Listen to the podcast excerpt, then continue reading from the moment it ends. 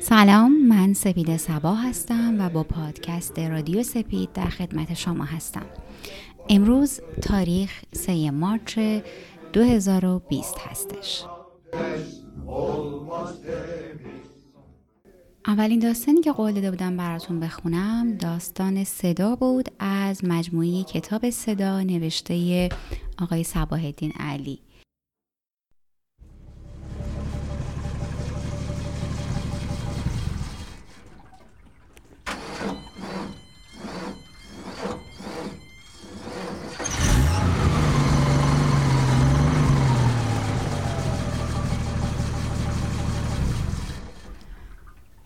که از آن از بیشهیر به قونیه می رفتیم در دره که به آن بارساک می گفتند خراب شد.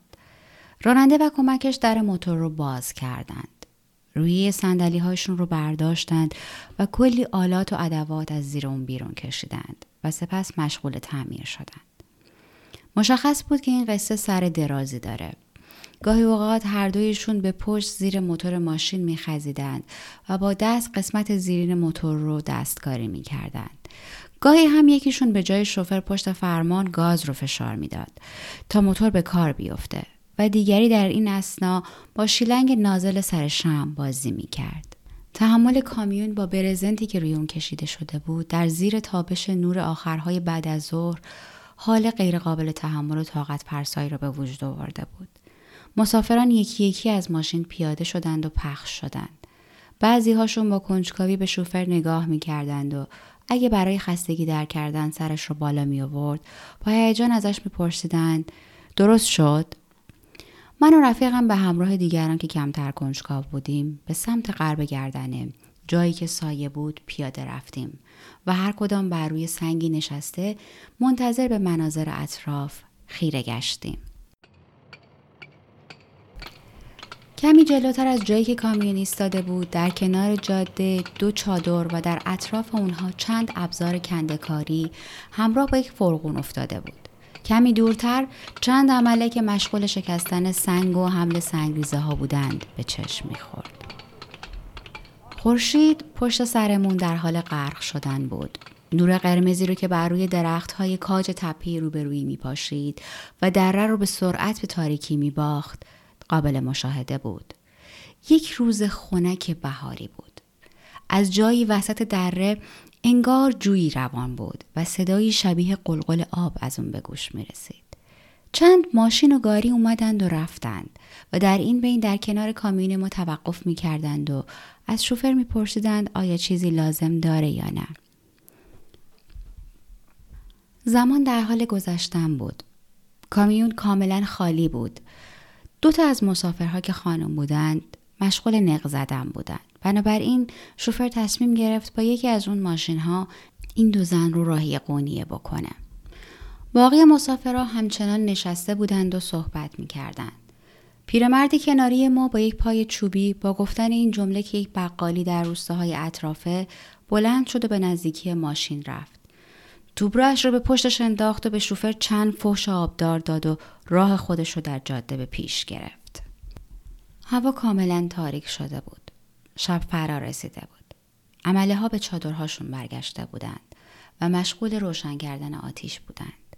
کامیون ما در قسمت شوسه جاده مثل یک حیوان مرده بزرگ افتاده بود.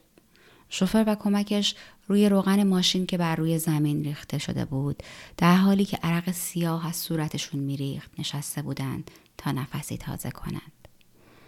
اکثر مسافران تو گویی که به این گونه اتفاقات عادت دارند تنها سری تکون می‌دادند و از توی سبدی که با خود داشتند چیزی در می آوردند و میخوردند. بعد از مدتی با تاریک شدن هوا شوفر تصمیم گرفت با قرض گرفتن یک چراغ از عمله ها دوباره کار خودش رو از سر بگیره. ما مسافران هم ناگهان در سکوت خود فرو رفته بودیم و در جای خود ولو شده بودیم و از جامون تکون نمیخوردیم. با غروب خورشید درختان بر روی تپه به صورت ناگهانی در نور آبی فام و کمجان محو شدند. به صورت رفیقم نگاه کردم. چشمانش را به مقابل دوخته بود.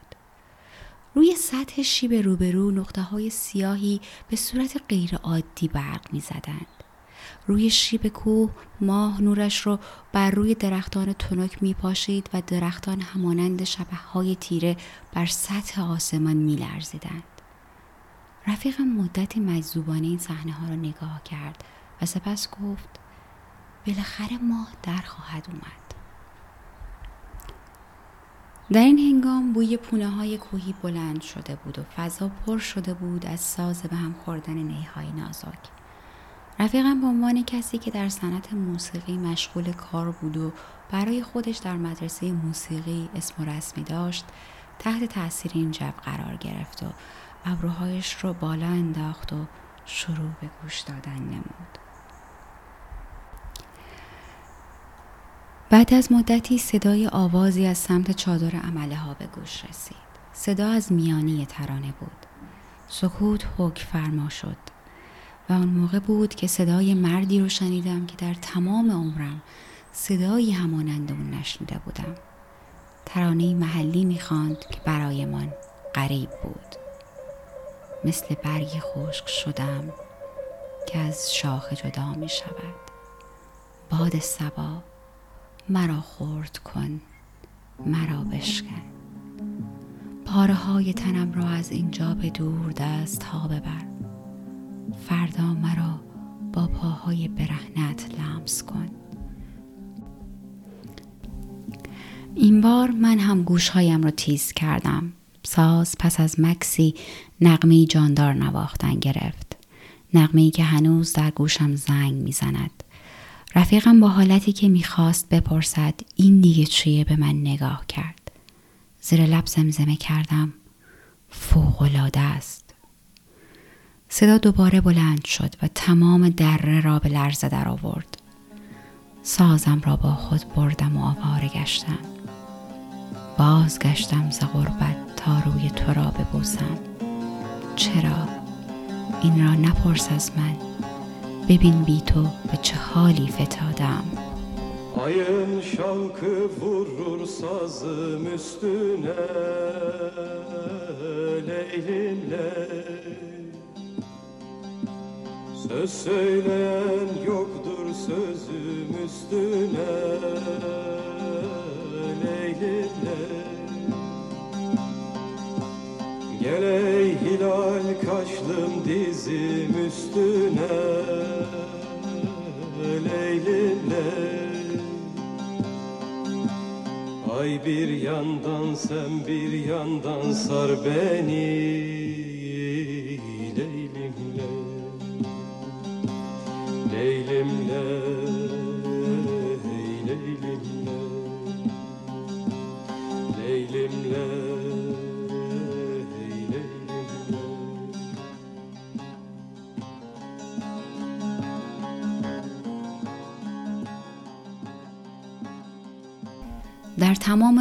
صدایی به این دلنشینی و گیرایی از یک مرد نشنیده بودم.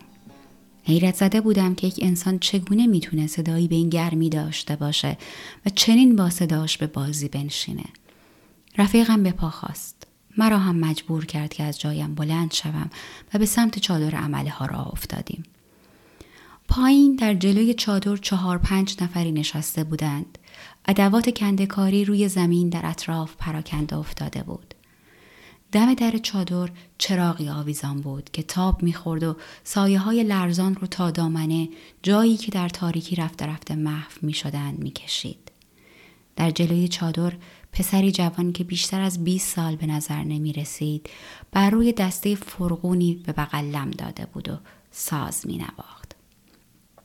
از آنجایی که سرش رو روی سینهش انداخته بود و به زمین چشم دوخته بود نمی توانستیم چهرش را ببینیم. پیشانی پوشیده از عرقش در زیر نور چراغ برق می‌زد. انگشتانش رو با چنان مهارت جادویی در راستای دسته ساز بالا و پایین می کرد که انگار ساز موجودی زنده که در دستانش می رخصد. دست راستش زخم های کوچک اما مطمئن به سیم ها می زد. هر بار که دستش رو به پیکر ساز نزدیک می کرد انسان می پنداش که بین این بدن و این چوب ارتباطی است پنهانی اما عمیق ناگهان نور محتاب از مکانی که ما ایستاده بودیم گذر کرد و تا سر تپه خودش رو کشوند. سرمون رو بلند کردیم و روبروی من لغزیدن ماه در آسمان رو دیدیم. نوازنده جوان همسرش رو بلند کرد و چشمهایش را تنگ نمود تا بتواند در محتاب صورت شنونده ها را ببینه. آنگاه زخم زدن به ساز رو آهسته تر نمود. چشمهایش رو بست، گلویش را صاف کرد و کمی به خودش فشار آورد. به گونه ای که صورتش افروخته شد. این بار جوان گویی خطاب به ما شنوندگان متحیر و خیره به دندانهای سپید از میان لبهای نازکش به خواندن ادامه داد. ماهتاب بر روی سازم زخمه می‌زند. کسی روی حرفم حرفی نمی آورد. بیای ابرو کمانم بر روی زانوانم بنشین ماه از یک سو و تو از سوی دگر مرا در بر بگیرید در این موقع بود که بقیه مسافرها هم به ما پیوسته بودند و همگی به صورت سرخ جوان نگاه می کردیم. در این هنگام آن دستان نجوا کننده با دل باز هم شروع به حرکت بر روی ساز کردند و جوان به زمین چشم دوخته بود. گویی ساز می‌خواست از دامنش به دور دست ها پرواز کنه.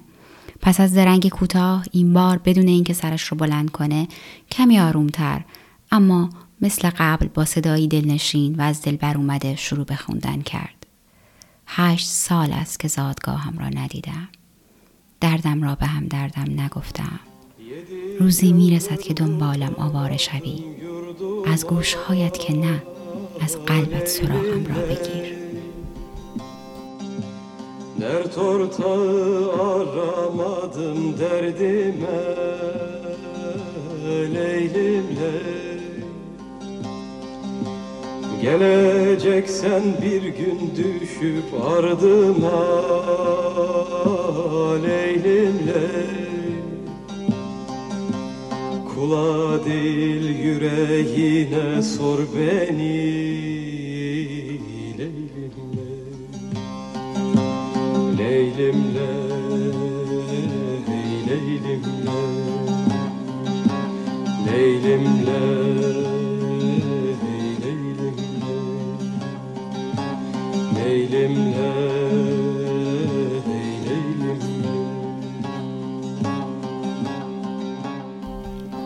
پس از اون که دو زخمی سنگین بر پیکر ساز وارد کرد اون رو بر زمین نهاد در این هنگام بود که بعضی فریاد زدن زنده باد جوان بیون که نگاهش رو به کسی خیره کنه با حرکات کوچک سر در حالی که تبسمی پنهان بر لب داشت از همه تشکر کرد. رفیقم در حالی که خودش رو در کنار اون جا می کرد پرسید پسرم اسمت چیه؟ علی علی کجایی؟ علی سیواسم ساز زدن رو از کجا یاد گرفتی؟ چه بدونم از بچگی می‌زنم آواز خوندن چی؟ اونم همین جوری یه مدتی با یکی دو تا عاشق این ور اونور رفتم زدم رفیقم نگاهی به من کرد و گفت این صدای فوقالعاده رو اگه سالها دنبالش بگردیم هم پیدا نمی کنیم هم قطار من این پسر رو به خیال نمیشم بعد از گفتن این جمله به سمت جوان برگشت و از او سنش رو پرسید. 22 ساله بود. رفیقم از جیبش دفترچه بیرون کشید و چیزهایی یادداشت کرد. از جوان آدرسش رو خواست. پسر اولش تعجب کرد. آدرسی نداشت که بده. امروز اینجا فردا اونجا عملگی می‌کرد. پرسید نمیشه تو راه بی شهیر سراغ علی سیواسی رو بگیرن؟ خلاصه اسم یه مسافرخونه ای رو که در قونیه موقع رفت آمد به اونجا درش اتراق می‌کرد رو داد. دوستم هم نوشت. در این موقع شوفر که مدت زیادی همراه ما به ساز گوش می‌کرد گفت آقایون ماشین حاضره. با اینکه رفیقم خودش رو برای شنیدن چند ترانه از جوان آماده کرده بود باقی مسافران در چشم به هم زدنی عزم رفتن کردن. رفیقم دید که همشون باروبونشون رو جمع کردن و به سمت کامیون را افتادن رو به علی کرد و گفت همین که باهات تماس گرفتم پاشو بیا. واسد یه کار نون آبدار پیدا می‌کنم که از زدن کنار عاشقان بهتره. ساز زدنت هم بهتر میشه اینجوری. میایی دیگه حتما. علی بدون اینکه کلمه فهمیده باشه تصدیق کرد بله بله آقا. هر دو بر روی شونهش زدیم و گفتیم ایشالله که هرچی خیره. همه عمله ها هم همگی به یک دفعه گفتن ایشالله. وقتی که داشتیم از علی جدا می شدیم همگی به دور علی جمع شدن و با خنده شروع به صحبت کردن. به احتمال زیاد داشتن حرفای رفیقم رو بین خودشون تفسیر می کردند و متعاقبا برای علی آینده درخشانی رو تصور می کردند. حقیقتا باید بگم بعد از اینکه به آنکارا برگشتیم دوستم از پیگیری کار این جوان باز نموند. عزمش رو جذب کرده بود تا اون رو در یک مدرسه موسیقی ثبت نام کنه.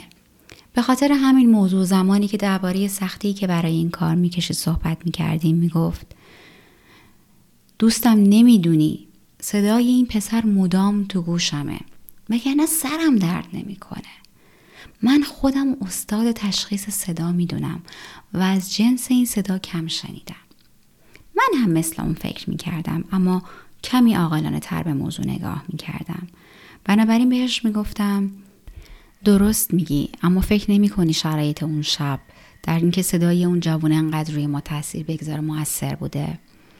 محتاب شنیدن نقمه های آسمونی از طبیعت گم شدن در اعماق یک دره توی یک پیچ و خم بین دو کوه و در نهایت شنیدن صدای غیر منتظری که از درون چادر عمله ها در طبیعت میپیچه صدای سکوت اسرارآمیز اون شب که ما رو به اون دنیای رومانتیک برده و همه اینا باعث شده که یک صدای عادی یا بهتر بگم یک صدای خوب رو فوقالعاده بدونیم تو اینطور فکر نمی کنی؟ گرچند با همه این حرفها پیدا کردن علی سیواسی و آوردنش با آنکارا تربیت صداش و کشف شدنش در اینجا اندیشه قابل اعتراض نبود. هر چقدر هم که بنویسیم نمی‌شد انکار کنیم که یک صدای عالی رو پیدا کرده بودیم. رفیقم از حالا در رویاهای خودش غرق شده بود. فکر می‌کرد علی سیواسی یک روز مشهور و شناخته میشه و با صدای تنور در شهرهای اروپایی کنسرت برگزار می‌کنه. می‌گفت دیدنش در حالی که فراک پوشیده و صورت برف روختش در تضاد با یقه سفید پیرهنش چیز خارق‌العاده‌ای خواهد بود. در نهایت کار خودش را کرد. با چند نفر که مسئول پیدا کردن صداهای خاص بودند و به دنبال استعداد جدید میگشتند صحبت کرد تا علی سیواسی بیاد و تست بده. امتحانات مکررا برگزار می شدند و هنرجویان رو برای خوانندگی اپرا انتخاب می کردند. در این میان هم نامه‌ای به قونیه نوشته شد و پس از جستجوی کوتاه خواننده ترور ما پیدا شد و در حالی که خرج راهش را از طریق شهرداری قونیه تامین کرده بودند اون رو به آنکارا فرستادند.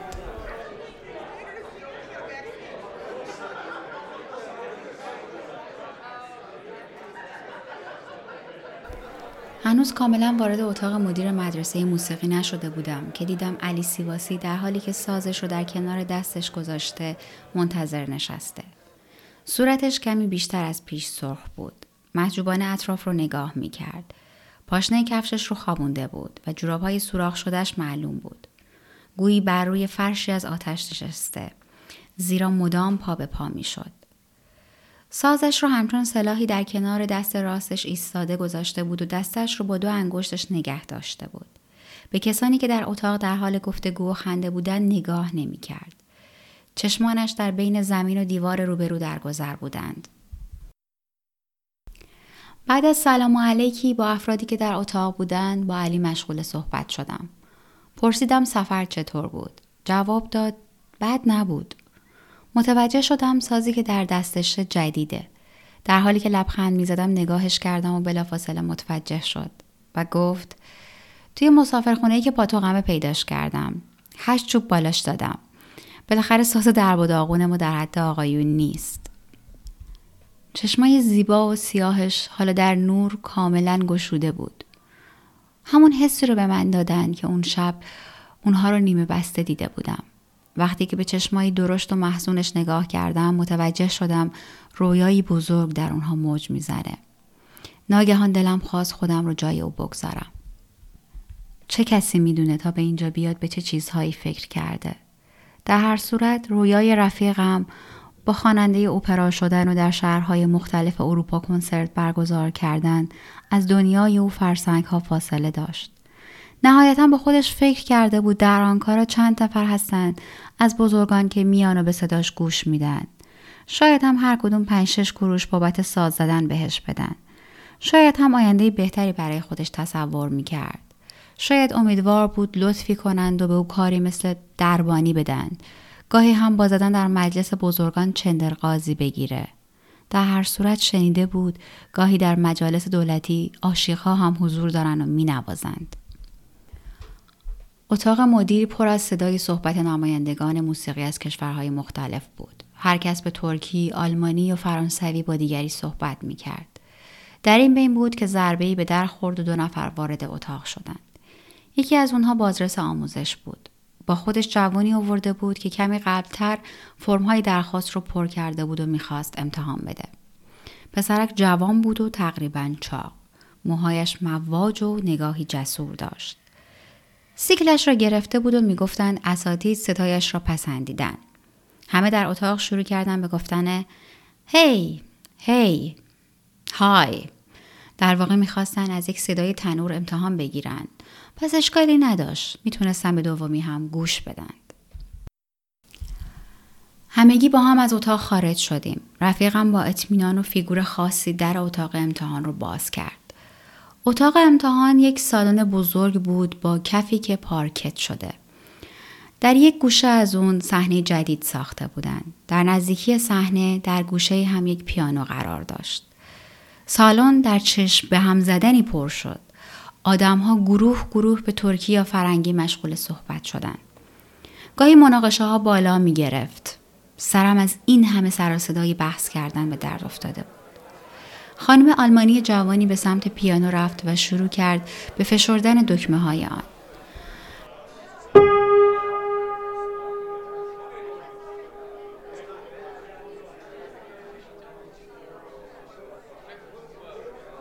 علی سازی را که تا به حال در عمرش ندیده بود با چشمانی پر از تعجب نگاه کرد.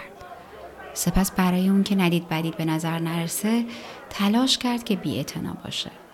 در این میان یکی از موزیسین های جوان در حالی که یک صندلی آهنی رو بر روی صحنه می آورد رو به علی کرد و گفت بشین ببینم چند مرد حلاجی.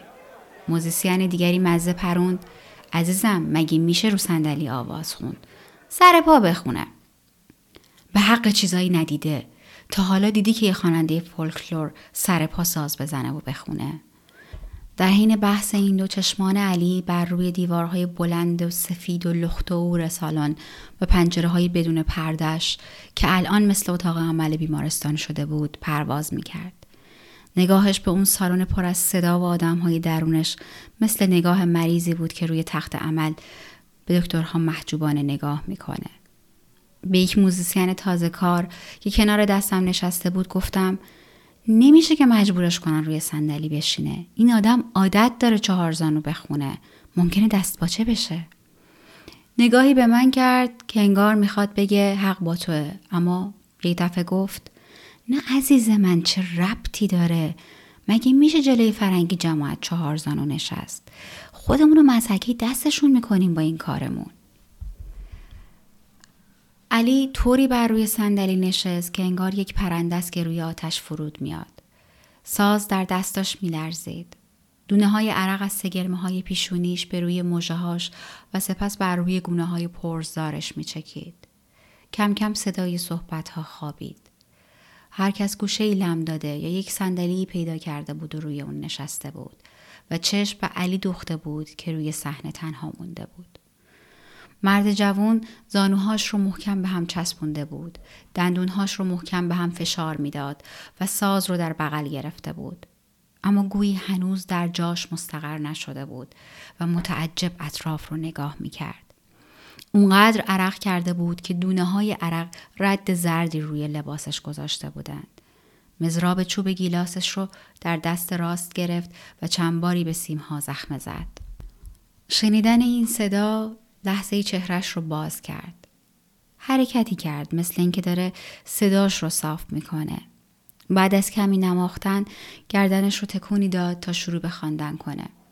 حالتش طوری بود که انگار می‌خواست صرفه کنه اما خجالت می‌کشید. بالاخره در حالی که چشمهاش رو از ما میدزدید تا به گوشه از سقف بالای سرمان خیره بشه به زیر آوازی زد. صداش همچنان زیبا اما با خش خاصی همراه بود که موقع خوندن اون خش مانع اوج گرفتن صداش می‌شد. به راحتی این مشکل رو می‌شد تمیز داد. علی هم خودش متوجه شده بود. می‌خواست خودش رو جمع کنه اما این کار باعث می‌شد ماهیچه هاش منقبضتر بشه و صورتش بیشتر از پیش برافروخته بشه. تلاش فوقلاده ای می‌کرد. چونش پایین افتاده بود. کنار لبش درست زیر گونش برجستگی گوشتالودی بود که در هنگام چهچه زدنش درست مثل ستونهای استوار و بی حرکت خود نمایی می کردن. علی تمام توانش رو می کرد که از ته دیافراگمش بخونه و این تلاش تنها باعث می شد که بیشتر عرق بریزه. بالاخره ترانه رو تمام کرد و ساز به دست از جاش بلند شد.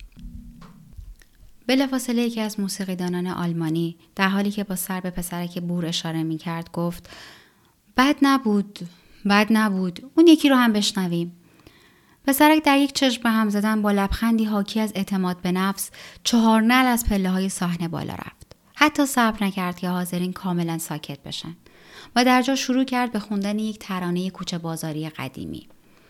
صداش ابتدا آروم و دلنشین بود اما رفته رفته اوج گرفت و آوازش در تمام اتاق تنین انداخت.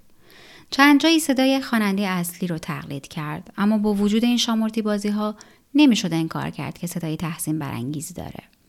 درست پس از تموم شدن خوندنش دوباره همون آلمانی گفت آفرین می‌تونیم این پسر رو قبول کنیم. اینجا بود که چشمم به علی افتاد. آدمی بی ربط به همین آدم های این اتاق. به فضای خالی چشم دوخته بود و طوری رفتار می کرد که انگار به تنگ اومده. خانمی که کنار پیانو بود با مهربونی صدایش کرد. می‌خواست بدون چقدر گوشهاش تربیت شدن. با آرومی ملودی ساده نواخت و با آلمانی گفت دقیقا این ملودی رو تکرار کن. یکی از موسیقیدانان ترک براش ترجمه کرد طبق نوای پیانو بخون. علی یک نگاهی به من کرد. سپس با چشمانی متعجب به دوستم خیره شد. با خودم گفتم ای وای من. جوون بیچاره رو آوردن جلوی یک آلت موسیقی که در عمرش ندیده نه حتی اسمش رو می‌دونه. حتی معنی حرفی رو هم که گفتن نمی‌فهمه. برای همین براش توضیح دادم. پسرم مطابق آهنگی که خانم زدن بزن زیر آواز.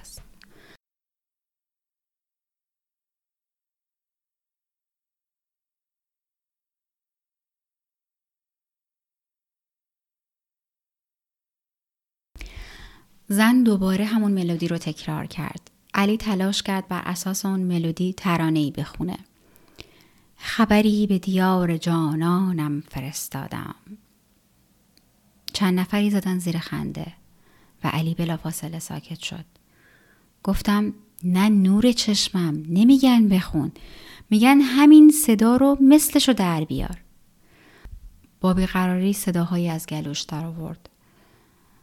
از میان اون آلمانی هایی کسل شده هم یکی به آرومی به پسرک بور با صدای تنور اشاره کرد و گفت این بخونه این بخونه.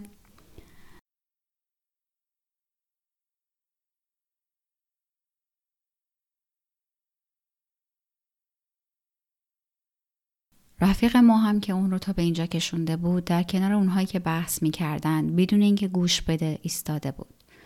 هر دومون جرأت این رو نداشتیم که به سمت علی بریم. حتی نمی‌تونستیم به صورتش نگاه کنیم.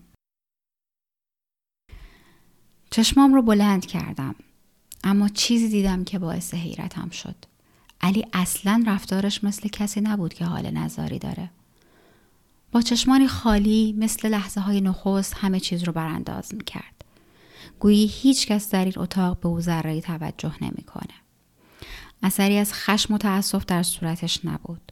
حتی می‌تونستی بگی بعد از اون همه فشار انگار که از زیر شکنج جان سالم به در برده و آسوده شده. کمی پسرک موبور تنورخان رو برانداز کرد که البته این سبک سنگین کردنش هم کمی از روی کنجکاوی و تعجب بود.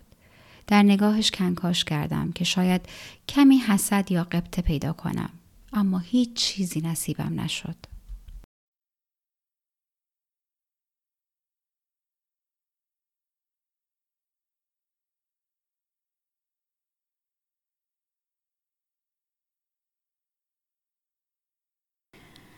سازش رو دوباره مثل سلاحی کنار پای راستش گذاشته بود. همون پا رو آرام کمی بلند می‌کرد و باز آرام اون رو به پارکت زیر پایش میمالید. یک دفعه حس کردم انقلابی درونم به پا شد. این مرد جوان تمام یأس ناامیدی و امیدهای برباد رفتش رو با این حرکات کوچک پا نشون می‌داد. در حالی که بر تمام حرکاتش مسلط بود صورتش گویی از حجم ناخوشی درونیش کمی میلرزید. افکاری ژرف آرام در چشماش سوسو می‌زد و با این حرکت کوچک پا می‌خواست بدون اینکه حرکت اضافی بکنه عصبانیتش رو خالی بکنه.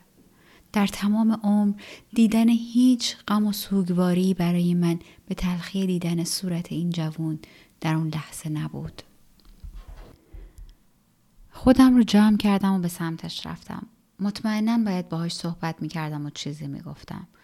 چطور می‌خواست به قونیه برگرده؟ تهمانده پول تو جیبش رو هم که داده بود و این ساز رو خریده بود.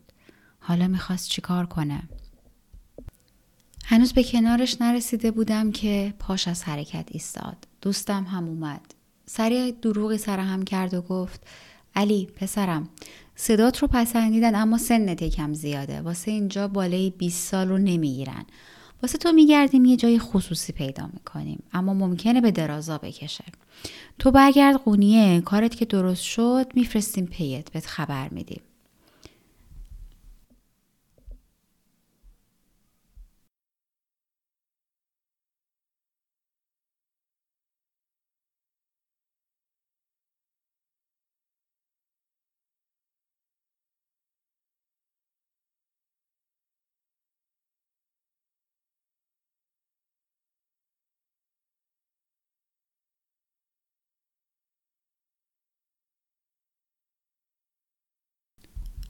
علی در حالی که وانمود می‌کرد همه اینها حتما اتفاق میفته ابروش رو کمی بالا انداخته بود و گوش می‌داد. در واقع سعی می‌کرد همه اینها رو حفظ کنه. اما زمانی که چشماش با چشمانم گره خورد یکی خوردم. خوف برم داشت. به نوعی حس می‌کردم صاحب این چشمان درشت و سیاه کلمه ای از این حرفها رو باور نکرده. برای اینکه حرفی زده باشم گفتم بریم یه سفره خونه غذا بخوریم. بقیه همچنان در اتاق مشغول بحث و جدل بودن. حتی یک نفر هم متوجه خروج ما نشد. به یک کبابی رفتیم تا دلی از عزا در بیاریم و در تمام این مدت هم چیزی نگفتیم. نمی‌تونستیم گولش بزنیم. از طرفی هم نمی‌تونستیم بگیم ببخشید بهت زحمت دادیم تو رو تا اینجا کشوندیم. در حالی که تو ذهنم داشتم با خودم کلنجار می‌رفتم از کبابی بیرون زدیم. علی هم انگار چند باری می‌خواست چیزی بگه اما مدام حرفش رو می‌خورد. بالاخره سینهش رو صاف کرد و گفت آقا شما رو خجالت زده کردم. اصلا ناراحت نباشین. بعد چشماش رو کمی گشاد کرد و انگار داره درباره چیز عجیبی صحبت می‌کنه ادامه داد. من توی اون اتاق یه جورایی صدام رو پیدا نکردم. از ما جدا شد و رفت. صبح روز بعد با یه مقدار پولی که بین خودمون جمع کرده بودیم به مسافرخونه هیمنه رفتم. می‌خواستم پول رو به علی بدم تا بتونه سوار اتوبوس بشه و به سلامت به قونیه برگرده. اما از صاحب مسافرخونه شنیدم که علی سیواسی سازش رو به دو دیر فروخته و پول راهش رو جور کرده و آفتاب نزده سوار کامیون شده و به سمت قونیه حرکت کرده. دوستان این اولین داستانی بود از کتاب صدا که براتون خوندم امیدوارم ازش لذت برده باشین. اگر دوست داشتین داستان رو ازتون خواهش می‌کنم به دوستان خودتون این پادکست رو معرفی کنید. احتمال زیاد این پادکست در نوروز سال 1399 به دستتون می‌رسه. جایی که میشه گفتش که همه ما درگیر هستیم با ویروس کرونا و هزاران مشکلی که در سال قبل برامون پیش اومد. امیدوارم روزهای خیلی خوبی در پیش رو داشته باشین. خالی از غم و مشکلات.